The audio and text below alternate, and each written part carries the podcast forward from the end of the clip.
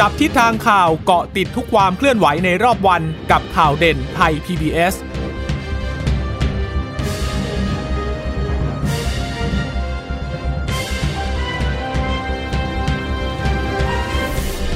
สวัสดีค่ะ สวัสดีค่ะ ตอนรับคุณผู้ฟังสู่ข่าวเด่นไทย PBS นะคะ เราพบกันเป็นประจำทุกวันจันทร์ถึงศุกร์บ่ายๆแบบนี้ค่ะ อัปเดตข้อมูลข่าวสารที่เกิดขึ้นในรอบวันนะคะ เช่นเคยกับดิฉันจีราชาตาเอี่ยมรัศมี และคุณพึ่งนภาคล่องพยาบาลค่ะ ค่ะ สวัสดีคุณผู้ฟังทุกท่านนะคะ ที่รับฟังข่าวเด่นไทย PBS อยู่ณตอนนี้นะคะจากสถานีวิทยุที่เชื่อมโยงสัญญาณจากไทย PBS นะคะเเรื่องของโควิด -19 ก็คงต้องกลับมา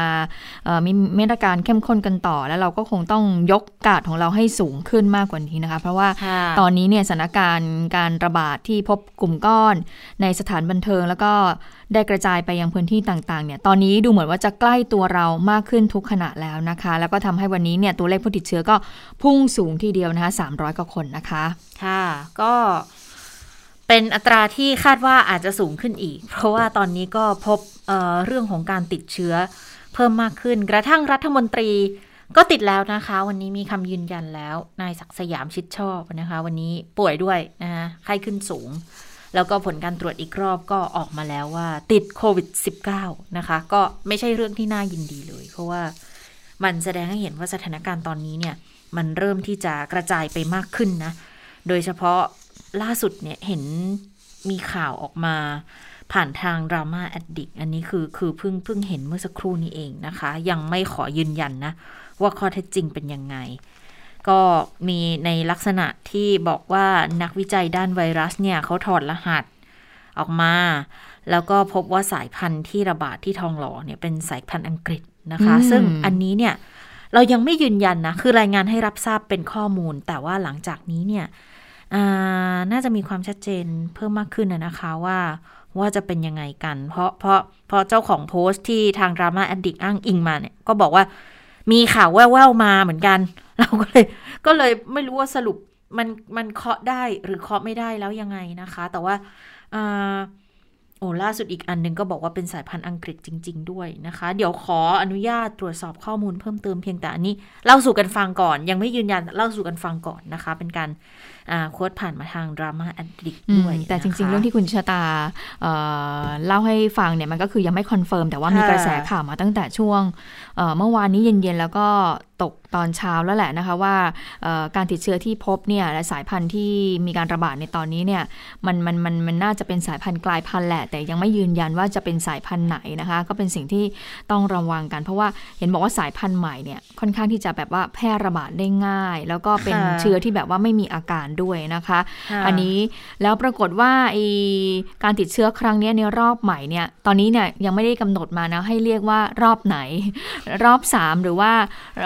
รอบใหม่ของรอบสองอะไรอย่างเงี้ย อันนี้นะ สมมุติถ้าเป็นเชื้อกลายพันธุ์จริงๆก็ต้องเรียกเป็นรอบสามรอบใหม่รอบใหม่อีกเพราะว่ามันเป็นเชื้อคนละตัวกับเชื้อเชื้อเชื้อพม่า อืมอย่างที่ที่เขาเคยบอกใช่ไหมคะ ว่าพอพอเป็นอ่า รอบแรกเชื้ออู่ฮั่นรอบที่สองมาบอกว่าเป็นรอบใหม่เนื่องจากว่าเชื้อมันมาจากต้นทางคนละที่กันครั้งที่สองเนี่ยจะเป็นแบบมาจากพม่าเออถ้าสมมุติรอบนี้เคาะฟันธงยืนยันจริง ๆ ว่ามาจากสายพันธุ์อังกฤษเนี่ยก็ก็จะเป็นรอบใหม่ เพียงแต่ที่มันน่ากังวลกว่านั่นก็คือแล้ววัคซีนที่เราฉีดเข้าไปเนี่ย มันจะยังไง เนื่องจากว่า ก็มีการพูดอยู่เหมือนกันว่าวัคซีนอย่างของซิโนแวคซิโนแวคเนี่ยเขาเขาก็ไม่ได้ว่าจะสามารถที่จะกันไอตัวกลายพันธุ์ต่างๆ ได้นะ กระทั่งแอสตราเซเนกาเอง กลายพันธุ์แอฟริกาใต้ก็จัดการไม่ได้เหมือนกันนะคะ อันนี้ก็เลยต้องต้องติดตามแล้วว่าสรุปจะออกมา เป็นยังไงกันแน่นะคะ เพราะว่าตอนนี้อย่างที่บอกให้ตัวเรามากขึ้นนะคะ ทุกสาขาอาชีพเนี่ยได้ได้แพร่กระจายแพร่ระบาดไปถึงทีเดียวนะคะ ตอนนี้ตำรวจก็มีข้อมูลแล้วว่าติดเชื้อนะคะ มีใครอีกอะพนักงานแบงก์ก็มีแล้วนะคะ พนักงานทางด้านของ operation ออเปอเรเตอร์ต่างๆ ของโทรศัพท์เนี่ยติดแล้ว หรืออย่างไทยพีบีเองเนี่ยเราก็มีรายงานแล้วนะคะว่าพนักงานคนหนึ่งของเราเนี่ยก็ติดเชื้อแล้วก็เป็นการติดเชื้อจากเพื่อนๆที่อยู่ด้านนอกก็คงจะไปสังสรรค์กัน แล้วก็เข้ามาทำงานปกติ แล้วก็ไม่รู้ตัวว่าติดเชื้อ แล้วก็ได้รับแจ้งจากทางเพื่อนว่าเออตัวเองติดเชื้อ ติดเชื้อนะ ก็เลยไปตรวจก็เลยพบนะคะอ๋อตอนนี้ก็เลยเรียกว่าใกล้ตัวเรามากทีเดียว ก็เลยทำให้วันนี้ค่ะ ตัวเลขผู้ติดเชื้อเนี่ยนะคะ ค่อนข้างสูงทีเดียวค่ะ 334 คน เป็นการติดเชื้อภายในประเทศ 327 คนนะคะ แล้วก็เป็นผู้ที่เดินทางกลับมาจากต่างประเทศ เข้าสู่เอเอสคิวเนี่ยเคนนะคะ สามร้อยสามสิบสี่คนนะคะ มาจากระบบเฝ้าระวัง และระบบบริการที่ไปพบเชื้อที่โรงพยาบาลคือไปตรวจหาเชื้อเนี่ยนะคะ 174 คนค่ะ แล้วก็คนหาเชิงรุกในชุมชนอีก 153 คน ตอนนี้เนี่ยผู้ป่วยยืนยันสะสมเนี่ยอยู่ที่ 29,905 คนแล้ว แล้วถ้าวันพรุ่งนี้เนี่ยเพิ่มขึ้นอีกหลักร้อยก็พุ่งเข้าสู่สามหมื่นแล้วนะคะ ถ้าพรุ่งนี้นะคะขึ้นสู่หลัก ร้อยเนี่ยผู้ผู้ป่วยยืนยันสะสมของไทยก็จะสู่สามหมื่นแล้วนะคะ วันนี้ไม่มีรายงานผู้เสียชีวิตเพิ่มค่ะ ก็ทำให้ผู้เสียชีวิตสะสมนั้นอยู่ที่ 95 คน ส่วนสถานการณ์ของโลกวันนี้ก็เพิ่มขึ้นมา 5 0 0แสนกว่าคนก็เลยแตะไปที่ 133 ล้านคนค่ะ สถานการณ์โลกดูแล้วก็ไม่ค่อยน่าไว้วางใจสักเท่าไหร่นักนะคะ5 0 0 0 0 0 6 0 0 0มาติดต่อกันอย่างนี้มาสัปดาห์กว่าๆแล้วนะ ดังนั้น อัตราเร่งของผู้ติดเชื้อสะสมเนี่ยก็ รวดเร็วทีเดียวนะคะ แล้วก็บ้านเราเองก็ไม่น่าไว้วางใจแล้วนะคะ แต่ว่าถึงแม้ว่าจะมีจำนวนผู้ที่ติดเชื้อเพิ่มขึ้นขณะนี้ เรื่องของการปรับโซนสีที่มันจะไปพัวพันเกี่ยวกับเรื่องของการมาตรการในควบคุมกิจการกิจกรรมต่างๆ เนี่ยก็ยังไม่ปรับเปลี่ยน เพียงแต่ว่าก็ยังให้อำนาจของผู้ว่าหรือว่า คณะกรรมการควบคุมโรค ซึ่งซึ่งผู้ว่าก็เป็นประธานคณะกรรมการควบคุมโรคจังหวัดแต่ละจังหวัดนะคะ สามารถที่จะกำหนดมาตรการในพื้นที่ให้เหมาะสมได้นะคะ อย่างเรื่องของการเฝ้าระวังเรื่องที่จะให้ร้านค้าสถานบริการต่างๆ เปิดปิดได้ถึงเมื่อไหร่เมื่อไหร่เนี่ย อันนี้ก็ให้เป็นอำนาจของผู้ว่าเลย ในการที่จะรับมือกับสถานการณ์ ว่าจะเป็นอย่างไงบ้างนะคะ แต่ว่าออย่างที่อย่างที่ถ้ามาดูในรายละเอียดนะ วันนี้คุณหมอก็คุณหมอพิสมัยศรีรังสรรค์ผู้ช่วยโฆษกสบคนะคะ ก็ออกมาถแถลงเกี่ยวกับเรื่องของข้อเสนอจากกระทรวงสาธารณาสุข ที่เขาเป็นคนทำข้อเสนอมารู้สึกจะเมื่อวันจันทร์นี่แหละ แล้วก็บอกว่าเออตอนนี้เนี่ยที่มีการขอให้ปรับพื้นที่เป็นเป็นสีตามความเสี่ยงนะคะ สิ่งที่กำหนดมาของของทางกระทรวงสาธารณาสุขเนี่ยรู้สึกว่าจะเสนอบอกว่าถ้าจะเป็นของกรณีของกรุงเทพมหานคร กับอีกหลาย ๆ พื้นที่นะคะ เดี๋ยวแป๊บหนึ่งนะตะกี้ที่ฉันเปิดข้อมูลอยู่ก็จะมีที่เสนอไปนะคะ ก็จะมีสีแดงก็คือระดับสูงสุดเนี่ยนะคะ ก็จะมีกรุงเทพปทุมนนทบุรีนครปฐมสมุทรปราการ นะคะแล้วก็สีเหลืองก็จะเออสีส้มก็จะเป็น 9 จังหวัดก็คือ ตากสุพรรณกาญจนบุรี ราชบุรี สมุทรสงคราม สมุทรสาครชนบุรีชุมพรนราธิวาส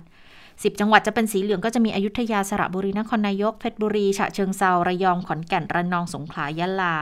แล้วก็ที่เหลือ 53 จังหวัดจะเป็นสีเขียวก็ปกตินะคะ แล้วก็อันนี้เป็นข้อเสนอของกระทรวงสาธารณาสุข แต่สบคไม่อนุมัติในเรื่องนี้นะคะ ดังนั้นก็ยังคงคงเดิมค่ะ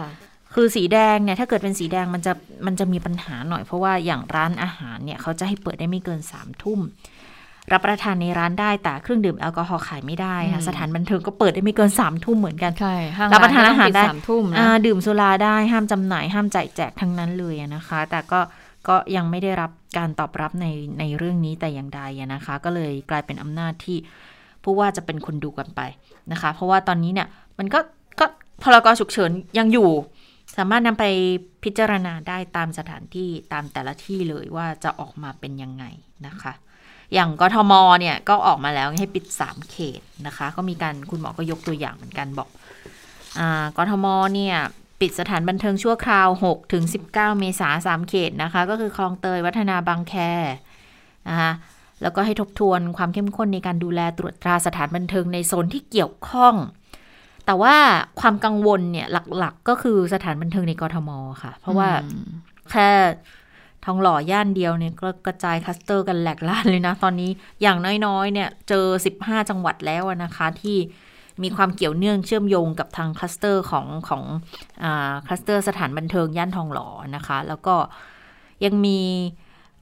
คลัสเตอร์อีกหลาย ๆ คลัสเตอร์ที่ตอนนี้ก็จะต้องติดตามด้วยเหมือนกัน แล้วก็ถ้าเกิดสอบทานย้อนกลับไปเนี่ยเขาก็จะพบว่ามันจะมีกลุ่มคลัสเตอร์อย่างห้างไอคอนสยาม ปาร์ตี้วันเกิด ศูนย์กักกันบางเขนสวนพลู แต่ว่าที่พบอย่างรวดเร็วเลยตั้งแต่หนึ่งธันวามาก็สถานบันเทิงเนี่ยแหละค่ะ มันเริ่มมาจากย่านรังสิตปทุมธานีกรณีนักศึกษา แล้วก็ไปพบที่บางใหญ่นนทบุรี ที่สารยานครปฐมก็เลยต้องดูกันแล้วว่า อย่างสถานบันเทิงเนี่ย จะดูพฤติจะจะจะใช้วิธีการยังไงบ้าง เพราะว่าหลายที่เนี่ยลักษณะมันใกล้ ๆ กันอย่างทองหล่อเอกมัยอะค่ะ พบโซนกว้างขึ้น มีความเชื่อมโยงกัน พฤติกรรมนักเที่ยวเนี่ยเขาจะมองในแง่ของการการการแพร่กระจายโดยพฤติกรรมนักเที่ยวก็คือ เวลาไปบางทีหนึ่งคืนเนี่ยเป็นบาร์ฮอปปิ้งอะค่ะคือไปหลาย ๆ สถานบันเทิงในคืนเดียวกัน แล้วอีกกลุ่มหนึ่งก็คือนักร้องนักดนตรีเนี่ยเวลาเขาแสดงเขาเขาเล่นหลายร้าน โดยเฉพาะนักดนตรีอาชีพ นักร้องอาชีพที่เขาจะเล่นกันตอนกลางคืนเนี่ยนะคะเขาก็หลายร้านอะร้านเดียวก็อาจจะอยู่ไม่ได้ไงเขาก็ต้องไปตะเวนแสดงกันหลาย ๆ ร้าน ดังนั้น มันก็อาจจะเป็นส่วนหนึ่งที่ทำให้เกิดการกระจายในลักษณะนี้ด้วยนะคะ นะคะก็ยังมีการระบุอีกว่าส่วนการข้ามพื้นที่จังหวัดพื้นที่ที่มีอำนาจกำหนดมาตรการที่เหมาะสมนะคะโดยคุณหมอบอกว่าหากจะมีการวางแผนไปจังหวัดใดตอนนี้เนี่ยก็ต้องศึกษาให้ดีก่อนนะเพราะว่ามาตรการจังหวัดเนี่ยแต่ละพื้นที่ก็จะไม่เหมือนกันบางจังหวัดก็มีการกำหนดให้ผู้ที่เดินทางไปพื้นที่เสี่ยง 5 จังหวัดเนี่ยกักตัว 14 วันแล้วนะคะ ก็ขอให้ฟังประกาศพื้นที่เป็นหลัก ผู้ว่าและคณะกรรมการโรคติดต่อจังหวัด ก็จะถือว่าเป็นผู้ที่มีอำนาจสูงสุดในการจัดการสถานการณ์ในพื้นที่ คุณหมอก็ย้ำนะบอกว่าเทศกาลสงกรานต์หากไม่จำเป็น อยู่บ้านหยุดเชื้อเชื้อชาติมาอีกแล้วนะคะคำนี้นะคะ หยุดบ้าน อยู่บ้านานหยุดเชื้อเพื่อชาตินะหากเดินทางพกหน้ากากสำหรับตัวเองไว้ เผื่อเอาไว้ด้วยนะเดินทาง 2-3 ชิ้น และสำหรับคนรอบข้างด้วยนะคะ เข้าชุมชนก็ต้องสวมหน้ากากนะคะ ก็จะช่วยลดอัตราการติดเชื้อได้ 90%แล้วก็ระมัดระวังส่วนตัวเว้นระยะห่างนะคะ แต่ว่าก่อนหน้านี้ที่ตั้งแต่เมื่อวันศุกร์ที่แล้วแล้วแหละที่มีคลัสเตอร์ที่สถานบันเทิงมาก็ทำให้สาธารณสุขได้มีการหารือกันว่าเอ๊จะต้องทำยังไงมาตรการก็ต้องคุมเข้มแล้วแหละนะคะเพิ่มมาตรการทีนี้ก็มีการพูดถึงการปรับระดับสีกันเหมือนกันนะคะ ก็ก่อนหน้านี้เนี่ยจะเห็นได้ว่าเเราจะไม่มีพื้นที่จังหวัดไหนที่เป็นพื้นที่สีแดงเลย เพราะว่าสมุทรสาครเป็นจังหวัดเดียวใช่ไหมคะ แล้วเขาก็ปรับลดลงมาแล้ว แล้วซึ่งเมื่อสักครู่เนี่ยคุณชะตาก็บอกแล้วว่า พื้นที่สีแดง พื้นที่สีส้ม พื้นที่สีเหลืองสีเขียวเนี่ยมันมีการกำหนดเพื่อที่จะใส่มาตรการลงไปว่า เอ๊ะตรงไหนทำได้บ้างทำได้ไม่ได้บ้างสำหรับมาตรการต่างๆ อย่างเช่นเรื่องของร้านอาหารนะคะถ้าเป็นพื้นที่แบบเข้มๆเลยก็คืออไม่สามารถที่จะเเปิดได้ถึง5้าทุ่มนะคะ ทีนี้ปรากฏว่าวันนี้เนี่ยหลายคนก็รอเหมือนกันนะ รอว่าเอ๊ะตกลงแล้วสบคที่จะมีการหารือกันในวันนี้เนี่ย ที่กระทรวงสาธารณสุขเสนอเนี่ยจะเคาะตามนี้ไหมปรากฏว่าแพทย์หญิงพิสมัยบอกว่า ยังไม่ได้พิจารณาในเรื่องนี้นะ แต่แต่ว่ามันก็มีข้อกำหนดมา ก็คือมาตรา 9 ของพรกฉุกเฉินไว้อยู่แล้วนะคะ แล้วก็ให้เป็นอำนาจหน้าที่ของผู้ว่าแล้วก็คณะกรรมการโรคติดต่อ ที่แต่ละพื้นที่จะกำหนดไปเอง แต่อย่างไรก็ตามก็บอกว่าเดี๋ยวให้ฟังการประชุมของกระทรวงสาธารณสุขในช่วงบ่ายวันนี้ว่าเขาจะมีมาตรการอะไรเพิ่มออกมา ไปฟังเสียงแพทย์หญิงพิสมัยกันค่ะ ที่ประชุมสบคชุดเล็กก็ได้มีข้อสรุปนะคะว่ามาตรการที่มีอยู่เดิมนะคะก็มอบอำนาจให้กระทรวงสาธารณสุข ร่วมหารือกับกระทรวงมหาดไทยนะคะเพื่อที่จะหาข้อสรุปที่มีประสิทธิภาพ แล้วก็สามารถควบคุมการแพร่ระบาดได้ดีที่สุดค่ะ ดังนั้นในเรื่องของการปรับ พื้นที่สียังไม่มีการปรับพื้นที่สีนะคะตามที่ทางคณะกรรมการ EOC เสนอมา แต่อยากให้พี่น้องประชาชนติดตามรายงานอย่างกระชั้นชิดเลยค่ะ เพราะว่าในช่วงวันสองวันนี้นะคะทางสาธารณสุขและมหาดไทยก็จะมีการหารือกันในเรื่องนี้อย่างรายละเอียดด้วยค่ะ ค่ะ ก็คือสรุปว่าก็ยังไม่ได้กำหนดมานะคะว่าในเรื่องของการกำหนดสี ฉะนั้นสมาคมพัตคารร้านอาหารต่างๆ ที่ไปยื่นขอนายกรัฐมนตรีขอให้พิจารณาเรื่องนี้อย่างเป็นธรรมหน่อยเถอะเพราะว่าเเหตุการณ์ที่เกิดขึ้นเนี่ยการแพร่ระบาดเนี่ยเกิดจากสถานบันเทิงนะไม่ได้เกิดจากร้านอาหารเลย แต่ถ้าจะมากำหนดพื้นที่สีแดง แล้วก็ทำให้ร้านอาหารที่อยู่ในพื้นที่สีแดงเนี่ยนะคะอย่างยกตัวอย่างง่าย ๆ เลยก็คือว่า ถ้าสมมติกรุงเทพมหานคร ถูกกำหนดให้เป็นพื้นที่สีแดง ผับบาร์เนี่ยก็คือสามารถที่จะเปิดได้ไม่เกิน3ามทุ่มใช่ไหมคะใช่แต่ทีนี้ปกติผับบาร์เขาไม่เปิด3ามทุ่มอยู่แล้วเขาจะเพิ่งเปิดเองด้วยซ้ำนะคะเขาจะเพิ่งตั้งร้านเพิ่งจะมาแบบว่าคมานแง้มกำลังแง้ไปมเที่ยวเองเออ กำลังแง้มแง้มเลยคือช่วงประมาณสองทุ่มสามทุ่มนี่กินข้าวต้มก่อนส่วใหญ่เป็นร้านอาหารเออกินข้าวต้มก่อนเข้าผับบาร์เนี่ยนะคะ คือสามทุ่มเนี่ยร้านร้านอาหารพัตตาคารส่วนใหญ่เตรียมเตรียมเก็บร้าน เตรียมละเตรียมเตรียมละละเตรียมปิดอืแต่ยังไม่ปิดอืมคือบางร้านก็บอกว่าอะปิดครัวกี่โมงกี่โมงนะสาสามทุ่มครึ่งปิดครัวแล้วนะคะอะไรอย่างเงี้ยจะสั่งไหมคะสั่งสั่งเพิ่มเติมสั่งไหมเพิ่มเติมไหมอะไรไหมเดี๋ยวอาจจะนั่งได้ถึงสี่ทุ่มห้าทุ่มค่ะแต่แบบว่าสำหรับผับบาร์ก็ อย่างที่บอกเริ่มตั้งร้าน เริ่มตั้งร้าน แล้วทีนี้ถ้าเกิดว่าเออเป็นกำหนดเป็นพื้นที่สีแดงใช่ไหมคะค่ะผับบาร์เขาบอกว่าห้ามหรือว่ารวมถึงร้านอาหารด้วย ห้ามเปิดเกินสามทุ่ม เพราะฉะนั้นโอ้โหมันขายสถานบันเทิงอะไรแทบไม่ต่างได้ๆทุกอย่างไม่ต้องพูดถึงเลย ไม่ต้องตั้งร้านเลยไม่ต้องอะไรเลยก็คือว่าก็ก็คือปิดไปเลยไกลนะคะๆอะแหละขณะที่ร้านอาหารก็เปิดได้ไม่เกินสามทุ่มและเครื่องดื่มศูแอนย์ลกอฮอล์ก็ขายไม่ได้ ใช่ด้วยนั่งในร้านดื่มสุราก็ไม่ได้ด้วยอืมศูนย์การค้าทั้งหลาย สามทุ่มนี่อืมสองทุ่มเขาก็ต้องมีการประกาศเสียงตามสายแล้วบอกว่าเดี๋ยวห้างจะปิดแล้วตอนสามทุ่มใช่ไหมคะ เพราะฉะนั้นแล้วเนี่ยโอ้โหผลกระทบมากเลยที่เกิดขึ้นกับร้านค้าร้านอาหาร แล้วก็เออมันก็จะโยงถึงพนักงานลูกจ้างทั้งหลายด้วยนะคะ ทีนี้เขาก็เลยบอกว่าเดี๋ยวเออถ้าเกิดว่าเป็นไปตามนี้นะ สมาคมพัตตาคารบอกว่าเดี๋ยวจะยื่นหนังสือถึงนายกรัฐมนตรีบอกว่าขอให้ทบทวนขอให้ความเป็นธรรมหน่อยเถอะเพราะว่าเหตุการณ์ที่เกิดขึ้นเนี่ยมันคลัสเตอร์จากสถานบันเทิงไม่ได้เกิดจากร้านอาหารเลย ร้านอาหารก็ยังปฏิบัติตามมาตรการของสาธารณสุขอยู่ ก็ยังคุมเข้มอยู่ เพราะฉะนั้นก็ยังมีคนมานั่งกินมาเอ่อทำกิจกรรม หรือว่าสังสรรค์กับครอบครัวของเขาอยู่เพราะฉะนั้นอย่าทำอย่างนี้เลยประมาณนั้นนะคะ แต่ว่าท้ายที่สุดแล้ว วันนี้เนี่ยทางสบคก็ยังไม่มีการพิจารณามา ซึ่งเหมือนกับเป็นการโยนกลับไปให้ทางสาธารณสุขบอกว่า เดี๋ยวไปคิดมาตรการให้มันเอ่อรัดกุมกว่านี้เร็ไหมรัดกุมกว่าจะทำยังนี้ไงแต่ไม่ต้องนะคะถึงกำหนดในการปรับระดับสีลงมา แต่ว่าดิฉันก็มองนะ ถ้าเกิดว่าปรับระดับสีมา มันไปกระทบเยอะเลยนะ คุณจิชตาคะค่ะแน่นอนเรื่องของเศรษฐกิจ เพราะว่าช่วงวันหยุดสงกรานต์ด้วยมันไม่ได้แค่จังหวัดเดียวนะ มันไม่ใช่แค่ใช่กรุงเทพใช่นะ มันห้าจังหวัดเลยนะ ค่ะ แล้วก็มันช่วงเวลาสงกรานต์คือ เข้าใจเลยนะ หลาย ๆ ร้านเขาก็กะว่าช่วงนี้แหละทำคเงินนเขาก็จะเนาะเป็นช่วงทำเงิน คนก็อืมคือมันไม่มีที่เล่นสงกรานต์ก็ก็เฉลิมเฉลิมฉลองกันที่ร้านนี่แหละ ก็อาจจะเป็นช่วงเวลาหนึ่งที่เขาจะพอจะทำเงินกันได้บ้างนะคะ พอจะต่อยอดอาลมหายใจต่อไปกันได้บ้างนะคะ แล้วถ้ามาเจออย่างนี้เนี่ยเอาง่ายๆ ความเชื่อมั่นก็คงจะหมด แล้วถ้ายิ่งไปปิดอีกก็ไม่เหลืออะไรแล้วล่ะ ขนาดว่าไม่ปรับโซนสีเนี่ย เราก็ยังไม่ไม่แน่ใจเลยว่า ถ้าถ้าตั้งตัวเองเป็นสมมุติเป็นเป็นเอ่อเป็นหนึ่งในตัวอย่างนะ ก็ก็ไม่กล้าไปไหนเอาจริงๆหยุดก็ไม่กล้าไปไหนกลับบ้านจากต่างจังหวัดยังไม่กล้ากลับเลยอืมปกติทานข้าวนี่ก็คือเออสั่งมากินอยู่แล้ว อันนี้ยิ่งสั่งมากิน delivery ใหญ่เลย ถ้าเกิดมามาเจอเหตุการณ์อย่างนี้นะคะค่ะอันนี้ก็เลยเป็นผลกระทบจริง ๆ เพราะว่าอย่างหอการค้าดูง่าย ๆ เลยเออหอการค้าเอ่อ ศูนย์พยากรณ์เศรษฐกิจธุรกิจของมหาวิทยาลัยหอการค้าเนี่ยเขาเพิ่งจะมีการวิเคราะห์สถานการณ์เรื่องของเออเงินสะพัดในช่วงสงกรานต์มานะคะเพิ่งจะมาประกาศเมื่อช่วงต้นเดือนเมษายนบอกว่าเออสงกรานต์ปีนี้เนี่ยเอ่อไม่ซบเซานะอืมแต่ไม่คึกคักไม่คึกคักใช่ไหมเอ่อที่เราเคยเสนอกับคุณผู้ฟังไปค่ะโดยเงินสะพัดเนี่ยทางอาจารย์ธนวรรธน์พลวิชัยบอกว่ามันจะมี 1 1 3 0 0 0 ล้านบาทนะที่ เป็นเงินสะพัดในช่วงเทศกาลสงกรานต์นะ ปรากฏว่าพอเมื่อคืนที่ผ่าน หรือพอเมื่อวานที่ผ่านมา ปรากฏว่ามาเจอคลัสเตอร์ที่สถานบันเทิง แล้วก็พบว่าตอนนี้เนี่ยเริ่มกระจายไปยังจังหวัดอื่น ๆ บ้างแล้วเนี่ยอาจารย์ธนวัฒน์เขาออกมาบอกเลยบอกว่าจะหายไปจากตรงนี้หนึ่งหมื่นล้านบาท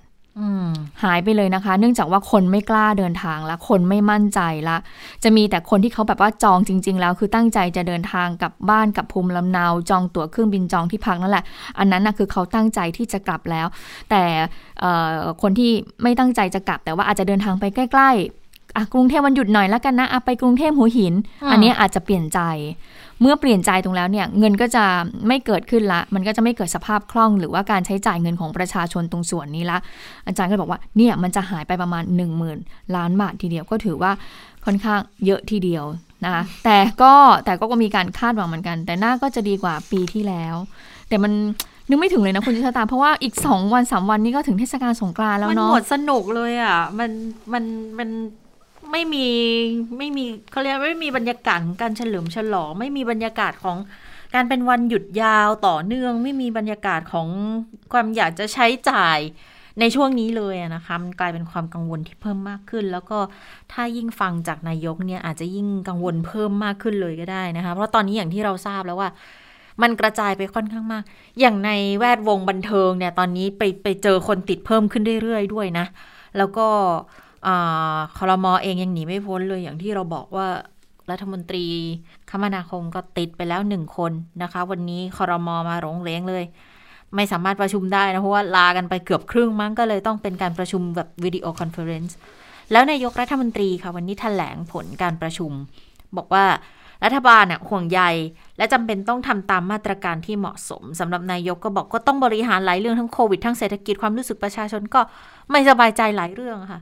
โควิดที่ระบาดตอนนี้เนี่ยจะเป็นสายพันธุ์ใหม่หรือไม่ อันนี้เป็นเรื่องที่สาธารณาสุขกำลังหารือกันอยู่ แล้วแพทย์กำลังดูกันอยู่ตอนนี้ แล้วก็ยังต้องเดินหน้าฉีดวัคซีนให้ได้มากยิ่งขึ้นก็เลย ขอความร่วมมือทุกคนให้ร่วมมือกับภาครัฐนะคะ มีมาตรการของตัวเอง ทั้งเรื่องของการสวมหน้ากากอนามัยเว้นระยะห่าง สถานที่เสี่ยงสถานบันเทิงอะไรทั้งงดได้ก็งดซะ แล้วตอนนี้เนี่ยรัฐบาลก็ต้องปิดสถานบริการบางแห่งบางพื้นที่ ถ้าพบเพิ่ม ก็ปิดนะคะ แต่ไม่อยากให้ปิดทั่วประเทศหรอกเพราะว่าเข้าใจ แต่ทุกคนก็ต้องเรียนรู้ที่ต้องดูแลตัวเอง แล้วสิ่งที่นายกสั่งอีกอย่างนั่นก็คือ สั่งให้กทม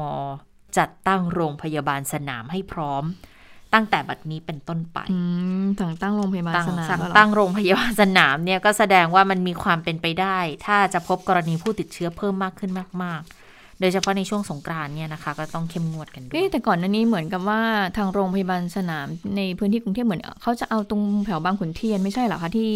ทำเป็นโรงพยาบาลสนามมาในช่วงที่เราเจอคลัสเตอร์ที่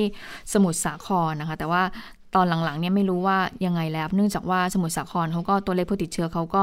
ลดน้อยลงแล้วนะคะอะทีนี้วันนี้เมื่อสักครู่นี่คุณเชตาบอกว่าครมอหลงเหลงใช่ไหมไปดูหน่อยไหมว่าวันนี้มีใครประชุมกับบ้างนะคะ ก็บอกว่าบรรยากาศการประชุมวันนี้นะคะมีพลเอกประวิทย์มีคุณสุพัฒนพงศ์พันมีชาวนะคะทั้งสองท่านก็เป็นรองนายกรัฐมนตรี มีคุณสุชาติชมกลิ่น มีคุณชัยวุฒิธรรมาธนาคมานุสรนะคะ ก็เข้าร่วมที่ตึกบัญชาการหนึ่งทำเนียบรัฐบาล คุณอนุทิน รองนายกนะคะ video conference มาจากที่บ้าน work from home ค่ะ ส่วนคุณดอนปรมัตวินัยรองนายกรัฐมนตรี และรัฐมนตรีว่าการกระทรวงการต่างประเทศ คุณจุรินทร์ลักษณวิศิษฏ์รัฐมนตรีพาณิชย์ก็ video conference มาจากกระทรวงนะคะ ส่วนรัฐมนตรีที่ลาการประชุมไปเลยเนี่ยก็มีท่านรองนายกวิษณุเครืองาม เขาบอกว่าท่านรองนายกเนี่ยเขาไปประชุมร่วมกับคุณตรีนุชเทียนเทียนทองก่อนหน้านี้คุณตรีนุชเทียนทองเนี่ยลาค่ะเนื่องจากว่ารัฐมนตรีไม่ได้ติดโควิดนะคะ แต่ว่าคนที่มาแสดงความยินดีกับท่านเนี่ย ติดโควิด -19 แล้วก็ไปตรวจเรียบร้อยแล้ว แล้วท่านก็ไม่ได้ติดเชื้อ ท่านก็เลยบอกว่าแต่อย่างไรก็ตามก็ขอจะกักตัวเป็นเวลา 14 วันก่อนนะคะ ซึ่งคุณเออรองนายกวิษณุเนี่ยก็ไปมีการพูดคุย มีการประชุมกับคุณตรีนุชเขาก็เลยลากันนะคะสองท่านนี้นะคะ อีกคนนึงค่ะคุณพิพัฒน์รัชกิจประการรัฐมนตรีว่าการกระทรวงการท่องเที่ยวและกีฬานิลานะคะคะคุณพิพัฒน์เนี่ย โอ้ย ปรากฏว่าเมื่อวานนี้เนี่ยเป็นวันครบรอบทำบุญทำบุญ เป็นวันทำบุญของพรรคภูมิใจไทย ปรากฏว่าพรรคภูมิใจไทยก็ไปกันเยอะเลย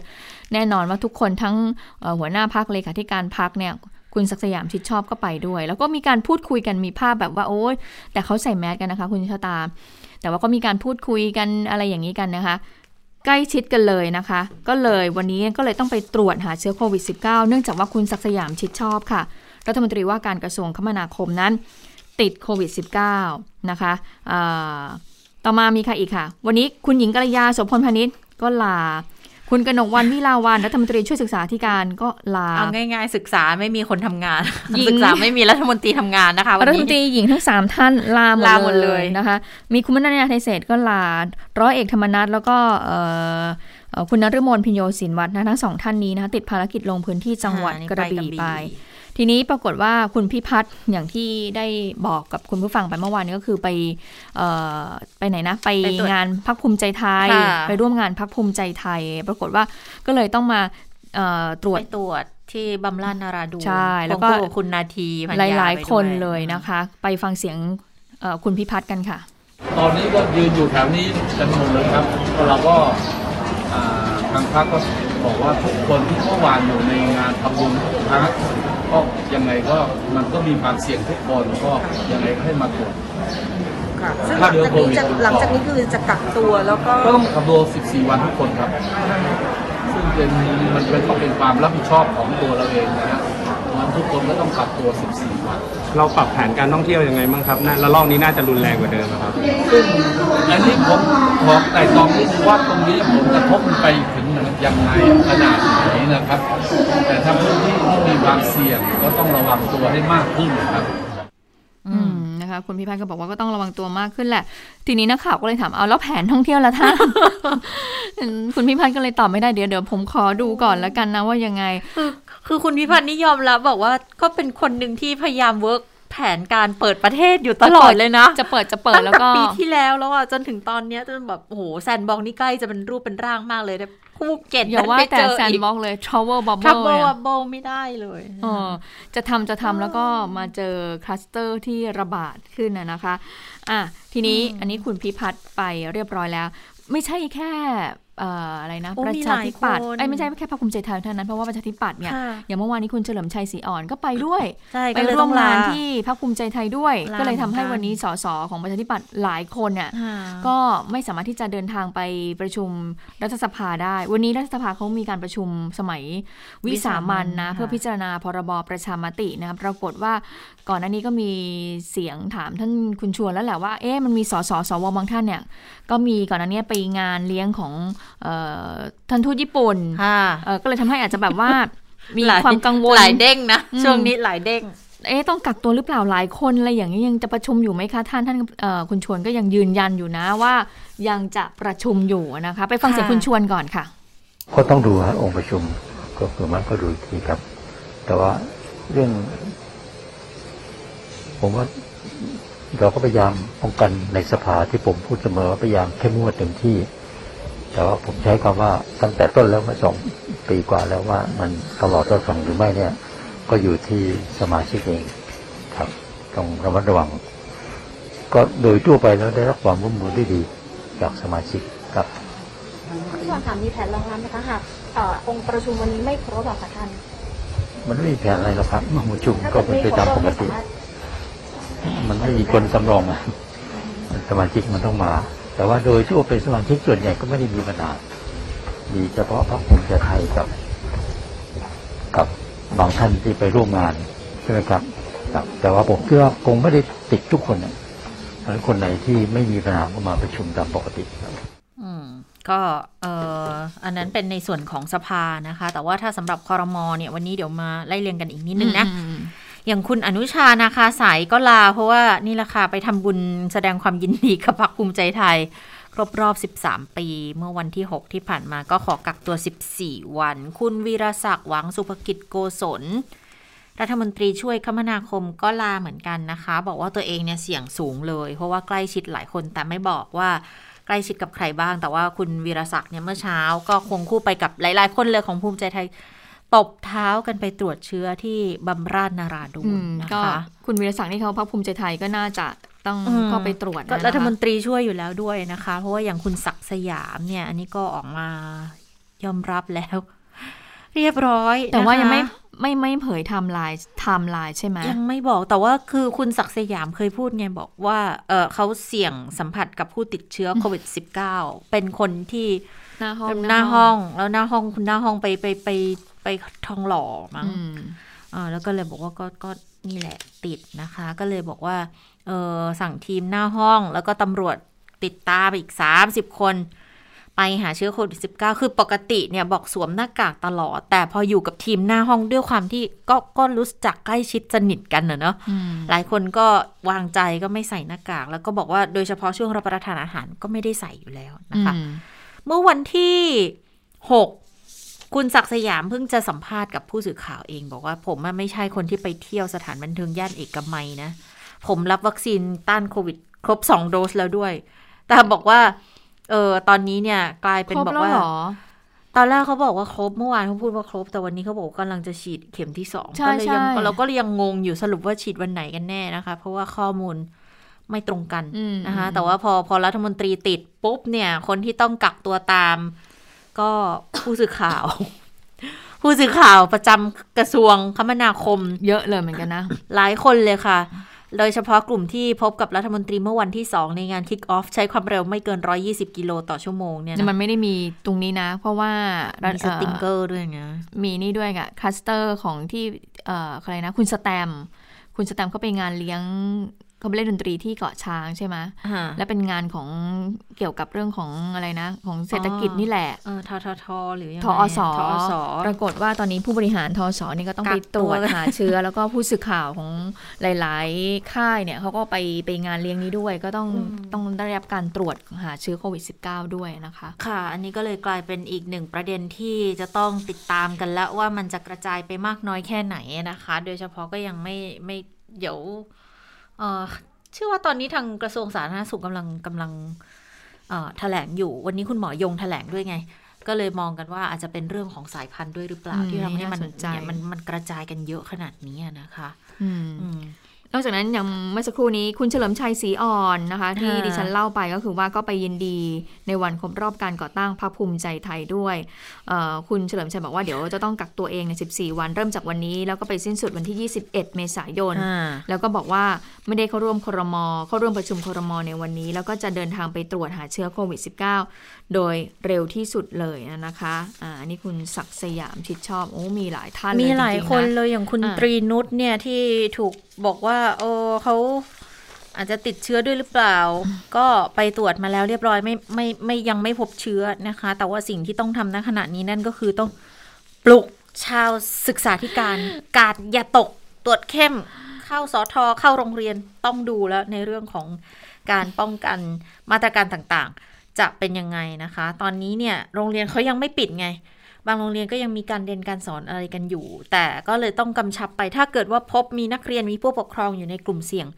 ต้องไปคุยกับสาธารณสุขในพื้นที่ทันทีนะคะ แล้วก็การจะพิจารณาว่าต้องปิดหรือไม่ปิดเนี่ย ก็อยู่ที่สถานศึกษาและอืมผู้บริหารสถานศึกษาจะต้องเป็นคนพิจารณาและประเมินด้วยนะคะ แล้วถ้าปิดก็ต้องสอนชดเชยให้ให้เด็กได้เรียนได้ครบตามหลักสูตรด้วยนะคะ ค่ะ มีรัฐมนตรีอีกท่านหนึ่งที่เป็นกระแสข่าวก่อนหน้านี้เลยค่ะ คุณชะตาคะที่ค่ะบอกว่ามีเอ่อมีรัฐนักการเมืองรัฐมนตรีบางท่านเนี่ยไปเที่ยวสถานบันเทิงก็คือเอ่อคุณสุพัฒนาพสุงศ์สุพัฒนพงศ์พันธ์มีชาวรองนายกรัฐมนตรีนะคะ ปรากฏวันนี้ท่านออกมาพูดนะ ท่านบอกว่า ไม่ได้ไปเที่ยวสถานบันเทิงย่านทองหล่อนะเอ่อหลังจากที่พบผู้ติดเชื้อเนี่ยในวันดังกล่าวเนี่ยเดินทางไปปฏิบัติภารกิจต่างจังหวัด แล้วก็เดินทางกลับกรุงเทพมารับประทานข้าวกับครอบครัว และวิถีชีวิตปกติก็คือทำงานทำงานเสร็จแล้วก็ออกกำลังกาย แล้วก็เลี้ยงหลาน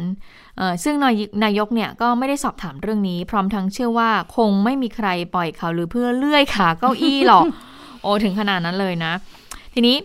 ทางนี้ถามกลับสื่อมวลชนว่า เอาแล้วแล้วใครที่เป็นต้นตอเสนอข่าวว่าตัวเองไปเที่ยวล่ะโอ้จริงๆเพราะมีกระแสข่าวบอกว่ามีรัฐมนตรีเนี่ยเอ่อคุณสุพัฒนพงศ์เนี่ย คือจริง ๆเขาก็ไม่ได้บอกนะ ไม่ได้บอกเป็นข่าวซะทีเดียวว่าเอ่อรัฐรัฐมนตรีสุพัฒนพงศ์เนี่ยไปเที่ยวนะ แต่บอกว่ามีรัฐมนตรีเนี่ยที่ไปเที่ยวสถานบันเทิง หรืออาจจะไปต้อนรับทูตญี่ปุ่น หรือเปล่าอาจจะไปกินข้าวกินเลี้ยงกันอะไรประมาณนี้เนี่ยนะคะเอ่อปรากฏว่าวันนี้คุณสุพัฒนพงศ์ก็เลยบอกว่า เนี่ยรู้ไหมว่าการเสนอข่าวอย่างเงี้ยมันสุ่มเสี่ยงมากเลยเนี่ยข้อมูลที่ผิดพลาดไปแล้วก็นำไปสู่ผลเสียได้นะ แล้วทีนี้นักข่าวก็เลยถามว่า แล้วสไตล์ส่วนตัวของคุณสุพัฒนพงศ์เป็นยังไงล่ะคะอรองนายกสุพัฒนพงศ์ก็บอกว่าไลฟ์สไตล์ของผมง่ายมากเลยทำงานอย่างเดียว ออกกำลังกายดูแลสุขภาพตัวเอง แล้วก็อยู่กับครอบครัวและหลานค่ะ ทีนี้ผู้สื่อข่าวก็เลยถามว่า ครอบครัวเนี่ยได้สอบถามหรือไม่ว่าได้ไปสถานบันเทิงตามที่มีข่าวหรือไม่อันนี้ก็ ผู้สื่อข่าวก็พยายามถามอีกนะ คุณสุพัฒนพงศ์ก็บอกว่าไม่ได้เดือดร้อน เพราะวันที่ถูกอ้างไปเที่ยวนั้นที่จริงกลับบ้าน เจอภรรยา แต่บอกลูกทีมว่าให้ไปบอกเขาว่าเราไม่ได้ไป แต่ไม่มีฟีดแบ็กกลับมาพออีก 2-3 วันกลับมีคนมาบอก ไม่มีใครเชื่อ เพราะไปมั่นใจในแหล่งข่าว อยากเจอจังเลยว่าแหล่งข่าวคนนั้นเป็นใคร ครอบครัวไม่มีใครถามเลย เพราะว่ามั่นใจ ยืนยันว่าไม่รู้จักแล้วก็ไม่เคยไปที่นั่น อยากรู้ว่าสื่อมีข้อมูลอะไร ถ้าไม่มีข้อมูลก็ไม่มีเหตุผลที่ต้องไปยืนยันอะไรนะคะทีนี้ก็เลยถามต่อว่า เอ๊ะคิดว่าคนที่ปล่อยข่าวเนี่ยหวังจะเลื่อยขาเก้าอี้หรือเปล่า เพราะว่ามีคนอยากได้ตำแหน่งรัฐมนตรีพลังงานนี้นะคะ คุณสุพัฒนพงศ์บอกว่า คงไม่มีหรอก คิดกันไปเอง ผมทำงานของผมไป เรื่องนี้เนี่ยทีมงานอะรู้สึกไม่ดี เพราะเกิดเรื่องขณะที่กำลังเดินทางไป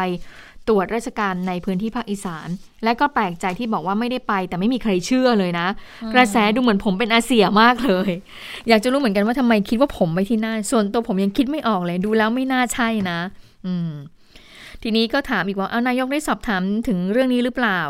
คุณสุพัฒนพงศ์ก็บอกว่า ไม่เคยคุยแต่เรื่องที่จะมาชี้แจงในคอรมอเท่านั้น ต้องพิสูจน์อะไรเหรอถึงจะเชื่อ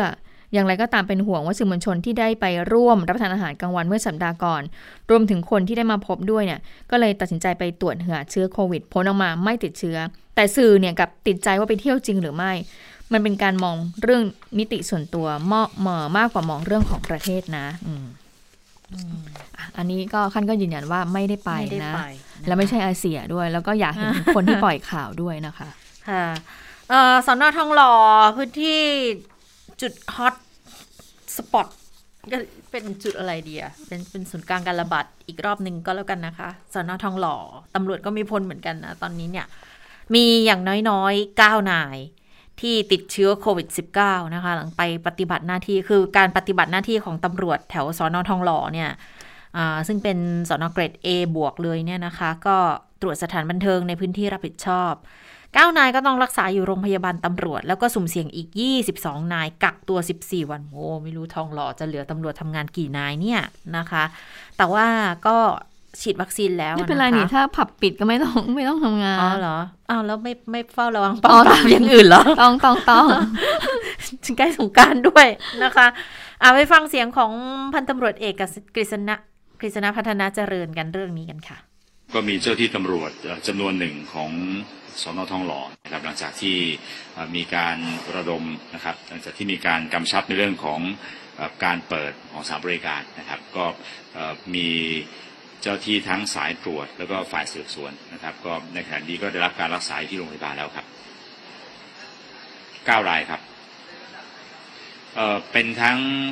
นายตำรวจชั้นสัญญาบัตรแล้วก็เป็นพบหมู่ลูกแถวนะที่อยู่ในชุดปฏิบัติการของทั้งฝ่ายสืบสวนและฝ่ายปฏิบัติการนะครับ แล้วก็ผู้ที่ใกล้ชิดก็ได้ทำการกักตัวตามกำหนดการตามที่ทางการได้กำหนดแล้วนะครับ ก็เรียนว่า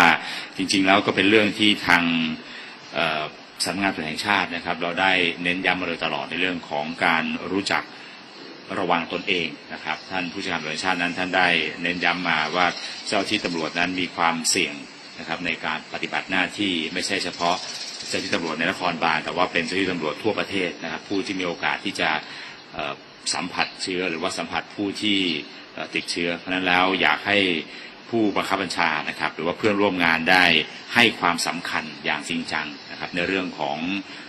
ความมีระเบียบวินัยในการรักษาความสะอาดการปฏิบัติตนนะครับไปให้เป็นไปตามที่ทางมาตรการรัฐราชการกำหนดครับ เท่าที่ทราบนะครับก็เป็นเจ้าที่ตำรวจที่ได้ออกไปตรวจพื้นที่นะครับได้ออกไปปฏิบัติหน้าที่นะครับตามที่ผู้บังคับชาได้สั่งการนะครับ แล้วก็หลังจากที่มีการออกไปปฏิบัติหน้าที่แล้ว อาจจะนั่งรับประทานอาหารกันจึงเป็นสาเหตุทำให้เกิดการติดเชื้อตรงนี้ขึ้นมาได้นะครับก็อย่างที่นำเรียนแล้วว่า เราอาจจะมีความประมาทนะครับ ในขณะที่ไปออกตรวจพื้นที่ หรือในขณะที่นั่งรถกลับมาด้วยกันแม้กระทั่งนั่งซ้อนมอเตอร์ไซค์มาก็อาจจะมีความสุ่มเสี่ยงที่ทำให้ติดตรงนี้ได้ครับค่ะซึ่งตำรวจทุกนายในสังกัดสนทองหล่อจะเข้ารับการฉีดวัคซีนนะคะ ที่โรงพยาบาลตำรวจในวันพรุ่งนี้ สำหรับสนทองหล่อก็ทางพันตำรวจเอกกฤษณาก็บอกว่ายังคงเปิดทำการตามปกติอยู่ แล้วก็ได้มีการทำความสะอาดพื้นที่พ่นยาฆ่าเชื้อไปแล้วนะคะ แล้วก็มีรายงานด้วยนะคะว่าพบนายตำรวจหญิงชั้นประทวนค่ะ สังกัดกองอำนวยการกองบัญชาการตำรวจนครบาล ซึ่งปฏิบัติหน้าที่คัดกรองบุคคลเข้าออกหนึ่งนายเนี่ยได้รับแจ้งจากทางโรงพยาบาลตำรวจว่า ให้เข้าไปรักษาตัวเนื่องจากว่าผลตรวจเนี่ยพบว่าติดเชื้อโควิด -19 ส่วนรายละเอียดนั้นเดี๋ยวอยู่ระหว่างการสอบสวนโรคต่อไปค่ะอืมโอ้ ไปทุกที่จริง ๆ นะคะไม่แล้วโควิดตอนนี้ระหว่างที่เราจัดรายการเนี่ยนะ ไล่ไล่ดูข่าวไปเนี่ยนะก็จะพบว่ามีคนติดเชื้อเพิ่มมากขึ้นทุกทีทุกทีนะคะ อย่างข่าวล่าสุดก็จะมีดีเจเพชรจ้าอืมมีเอ่อที่บดี กรมประชาสัมพันธ์อืมอืมอันนี้มามามาแบบไม่เป็นข่าวเนาะอืมแต่ว่ามาแล้วติดเลยเนาะนั่นตกนะลงสิจริงไหมเนี่ยก็เลยต้องเดี๋ยวต้องรอดูก่อน โดยเฉพาะเรื่องของสายพันธุ์เนี่ยจะเป็นยังไงนะคะ เดี๋ยวตอนค่ำน่าจะมีความชัดเจนนะ อย่างที่ภูเก็ตอย่างที่บอกนะ ว่าตอนนี้เนี่ยก็ก็มีการพูดถึงเรื่องของปาร์ตี้ปาร์ตี้ใหญ่ปาร์ตี้หนึ่งนะคะ งาน Color Beach ไซต์หลักนะคะที่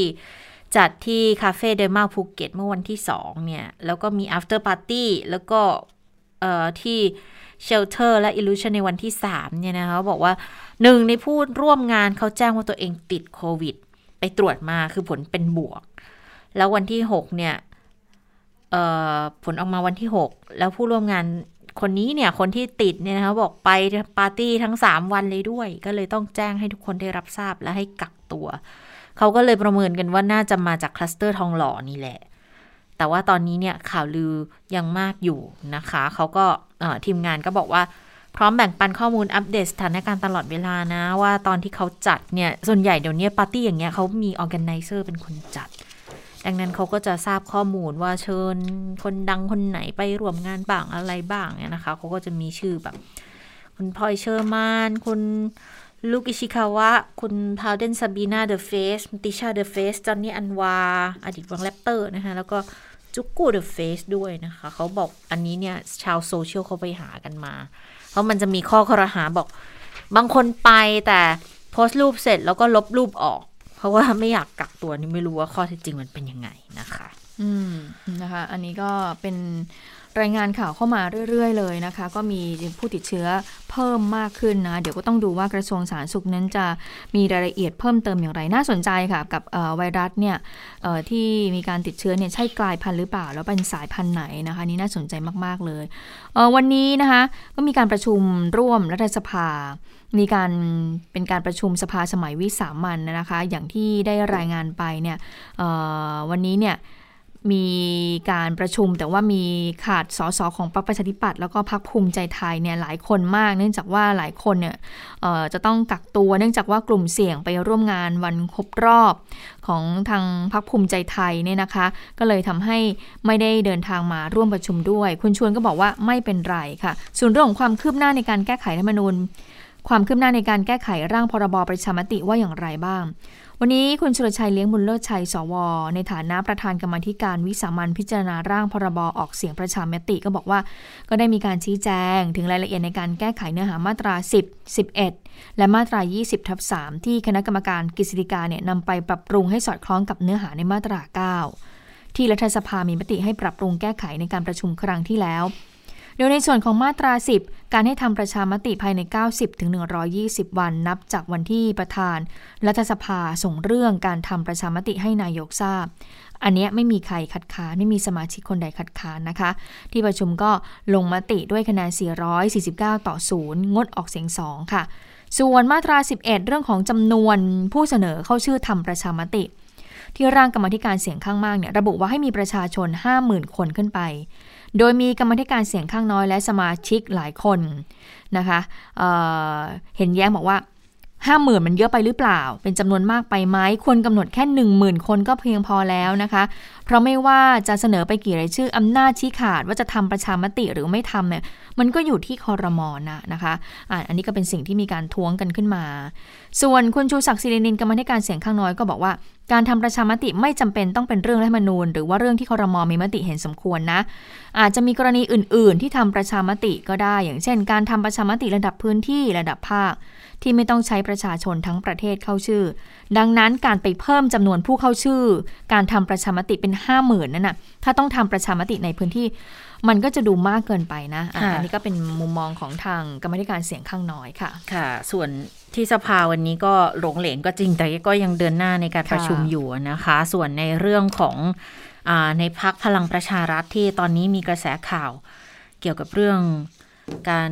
แย่งชิงอำนาจ แย่งชิงเก้าอี้เลขาพักกันเนี่ย วันนี้คุณสุชาติชมกลิ่นรัฐมนตรีแรงงานก็พูดถึงเรื่องนี้บอกอมีว่าบอกว่ากระแสข่าวเขาบอกไง บอกเข้าร่วมตั้งกลุ่มในนามกลุ่ม4วกลุ่ม3มิตร บอกไม่มีอะไรเป็นพี่น้องกันทุกคนนะคะ และในพรรคพลังประชารัฐเองก็นับถือทุกคนอยู่แล้ว ไม่มีอะไรทุกวันนี้ก็อยู่กับหัวหน้าพักนะคะ หลังจากที่คุณชัยวุฒนาคมานุสรเนี่ยรัฐมนตรี DS เนี่ยให้สัมภาษณ์สื่อมวลชนเสร็จก็ไปยืนรอคุณสุชาติด้วยเหมือนกัน แล้วพอคุณสุชาติให้สัมภาษณ์สื่อมวลชนเสร็จเสร็จก็มาพูดผู้สื่อข่าวบอก ไม่ใช่แค่สี่วอนะมีห้าวอด้วยอืมแล้วก็ชี้ไปคุณชัยวุฒิแล้วเดินหัวเราะกัน แล้วก็ขึ้นตึกไปร่วมประชุมครมในวันนี้นะคะอืมอืมนะคะ ส่วนคุณปรินาเป็นยังไงบ้างสัคุณ้นปารีนา วันนี้ศาลตัดสินคดีหมิ่นประมาท คุณช่อพรรณิการ์นะคะ มันเป็นคดีที่ค่อนข้างซีเรียสนะ คุณคุณผู้ฟังจำได้ไหมตอนที่มีเหตุระเบิดในกรุงเทพมหานครเนี่ย แล้วก็มีการกล่าวหากันผ่านทางโซเชียลเนี่ยนะคะ บอกเออโพสต์ลงใน Facebook ไปกล่าวหาใส่ร้ายในทำนองว่าคุณพรรณิการ์เนี่ยอาตอนนั้นเป็นโฆษคุกณพรรคอนาคตใหม่เออคุณพรรณิการ์ เออ คุณพรรณิการ์ ตอนนั้นเป็นเป็นโฆษกพรรคอนาคตใหม่ กับคุณธนาธรนะคะ หัวหน้าพรรคอนาคตใหม่ในตอนนั้นเนี่ย บอกมีส่วนรู้เห็นในเหตุระเบิดในหลายพื้นที่กทม และสามจังหวัดใต้ก็มันมาจากรูปรูปหนึ่งที่ตอนที่คุณธนาธรมั่งลงพื้นที่ปัตตานีแล้วก็มีเด็กนักศึกษาค่ะ แล้วก็เขาไปเชื่อมโยงกับว่าคล้ายกับคนที่เป็นเป็นหนึ่งในผู้ก่อการในพื้นที่ภาคใต้อะไรอย่างเงี้ย ซึ่งตอนหลังก็เคลียร์กันหมดแล้วว่าไม่ใช่นะ แล้วก็เลยมีการมาโพสต์ในลักษณะนี้ก็ฟ้องปรากฏว่าศาลตัดสินออกมา คุณปารินามีความผิดฐานหมิ่นประมาท โทษจำคุก 1 ปี ปรับ 1 0 0 0 0แสนบาท แต่เนื่องจากให้การเป็นประโยชน์ลดโทษจำคุกเหลือ 8 เดือน ปรับ 66,666 บาท แต่โทษจำคุกรอลงอาญาไป 2 ปีอืมนะคะ อันนี้ก็เลยเอ่อกลายเป็นสิ่งที่น่าจะน่าจะเป็นเป็นเอ่ ออุทาหรณ์สอนใจเป็นบทเรียนนะ จะทำอะไรก็ต้องระมัดระวัง เพราะว่าเวลาที่เอาผิดก็ถูกเอาผิดได้จริง ๆ แล้วคดีอาญามันยอมความกันไม่ได้นะคะ ค่ะ เอาละค่ะได้เวลาสถานการณ์ในต่างประเทศแล้วนะคะ สวัสดีค่ะคุณสาวรักษ์ค่ะ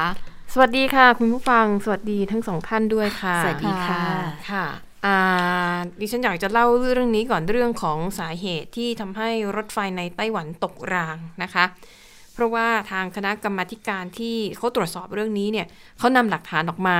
เปิดเผยให้ดูกัน โหแล้วเห็นหลักฐานแล้วต้องบอกว่า ถึงคราวจริง ๆ เพราะว่าด้วยเหตุด้วยปัจจัยด้วยเวลาทุกอย่างเนี่ย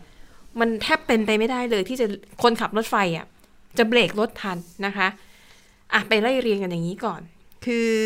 อะอย่างที่เราทราบตอนนี้ก็คือว่าเป็นกระบวนรถไฟนะคะที่ เป็นช่วงที่ชาวไต้หวันเนี่ยกำลังเดินทางไปเทศกาลเชงเม้งดังนั้นคนจะใช้บริการรถไฟกันแน่นเป็นพิเศษนะคะทีนี้วันที่เกิดเหตุเนี่ยคือรถไฟคันนี้นะคะแล่นออกจากมันเป็นมันเป็นไหลเขาแล้วก็เป็นทางคดโค้งคดเคี้ยว รถไฟขบวนนี้เนี่ยออกจากอุโมงค์แล้วก็กำลังจะเข้าอุโมงค์อีกอันหนึ่งแล้วเนื่องจากความที่เป็นทางโค้งนะคะ คือจังหวะที่คนขับรถไฟเห็นว่า มันมีรถบรรทุกตะแคงอยู่ แล้วก็ขวางรางรถไฟเนี่ย จากการตรวจสอบเขาบอกว่าระยะที่คนขับรถไฟมองเห็นน่ะ มันคือ 250 เมตรโอ้เท่าโหนั้น มันเบรกไม่พี่ทางทันอยู่ นั่นหมายแล้วความว่าคนขับมีเวลาแค่ 6.9 วินาทีในการจะแก้ไขสถานการณ์เฉพาะหน้า ในขณะที่ตอนนั้นรถไฟแล่นมาด้วยความเร็วถึง 120 กิโลเมตรต่อชั่วโมง ไม่มีทางแก้ไขอะไรทันแน่นอนนะคะ ผลการศึกษาเนี่ยพบว่าถ้าหากรถไฟแล่นมาด้วยความเร็ว 120 กิโลเมตรต่อชั่วโมงแบบนี้ การจะหยุดรถให้ทันเนี่ยจะต้องมีระยะห่างจากสิ่งกีดขวางคือ 600 เมตรนะคะ หรือมีเวลา 16.6 วินาที แต่อย่างที่บอกไป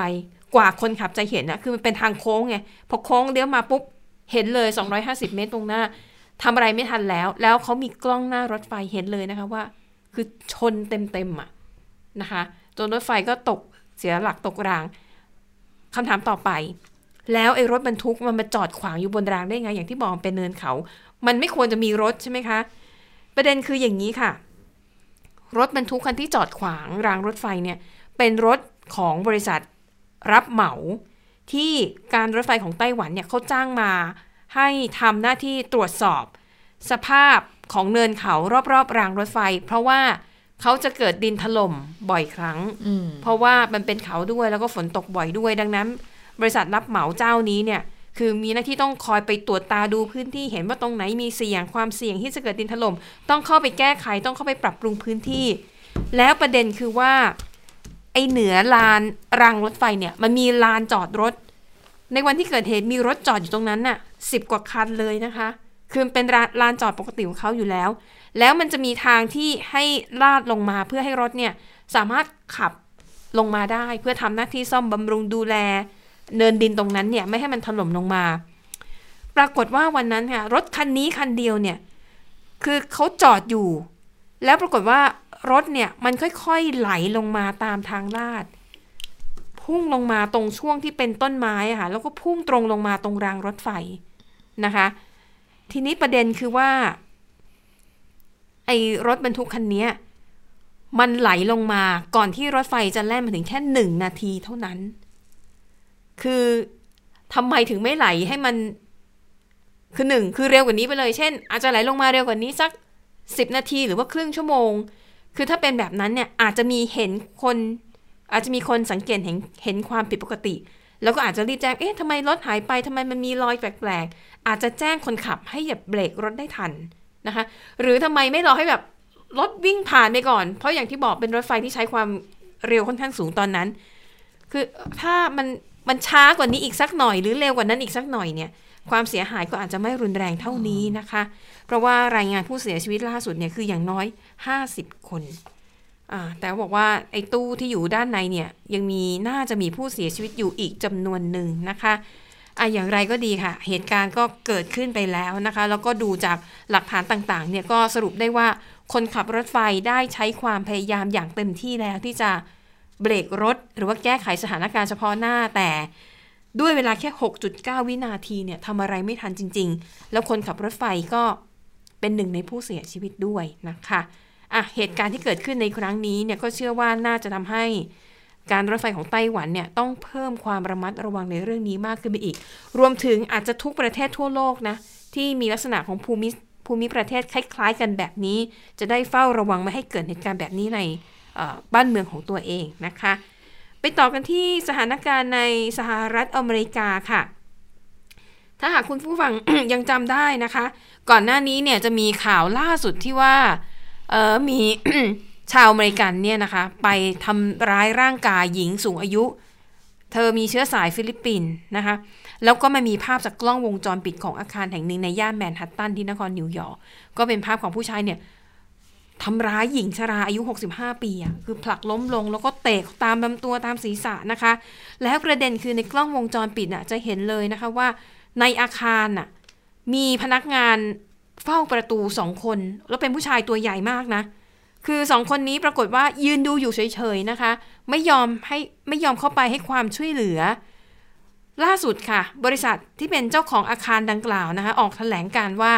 ได้ไล่พนักงานเปิดประตูทั้งสองคนออกไปแล้วค่ะ เนื่องจากว่าไม่ยอมปฏิบัติตามขั้นตอนรับมือเหตุฉุกเฉิน ก็คือไม่ยอมไปช่วยเหลือ หญิงคนดังกล่าวนั่นเองนะคะ ในขณะที่ ผู้ก่อเหตุนะคะ ถูกตำรวจจับกุมได้แล้วก่อนหน้านี้ แล้วก็ถูกตั้งข้อหาสองกระทงนะคะ ก็คือเป็นข้อหาที่เกี่ยวข้องกับ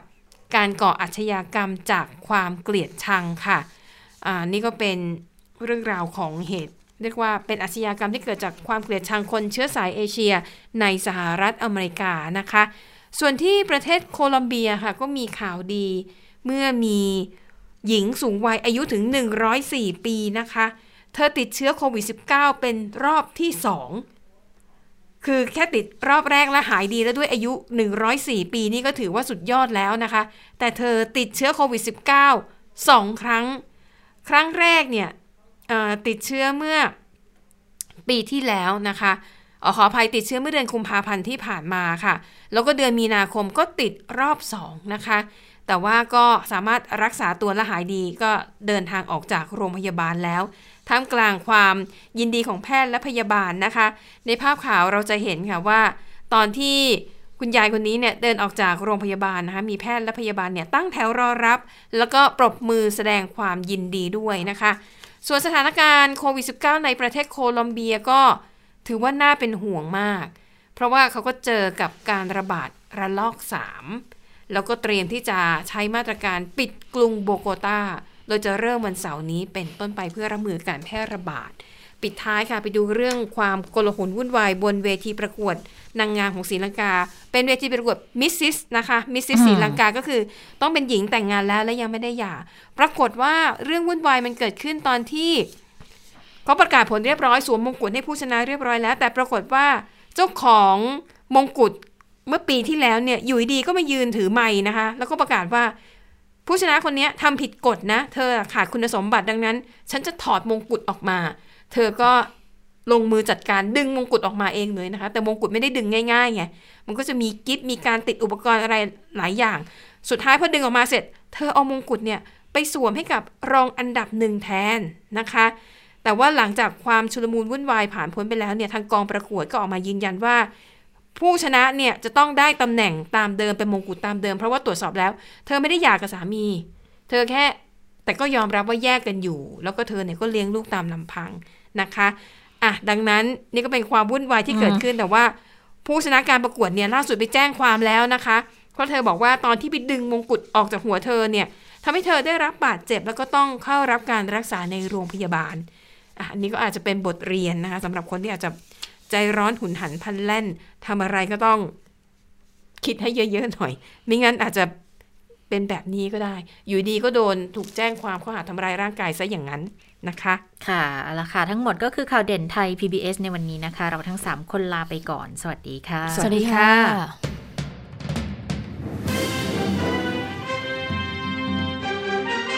ติดตามข่าวเด่นไทย PBS ได้ทุกวันจันทร์ถึงศุกร์เวลา 15 นาฬิกา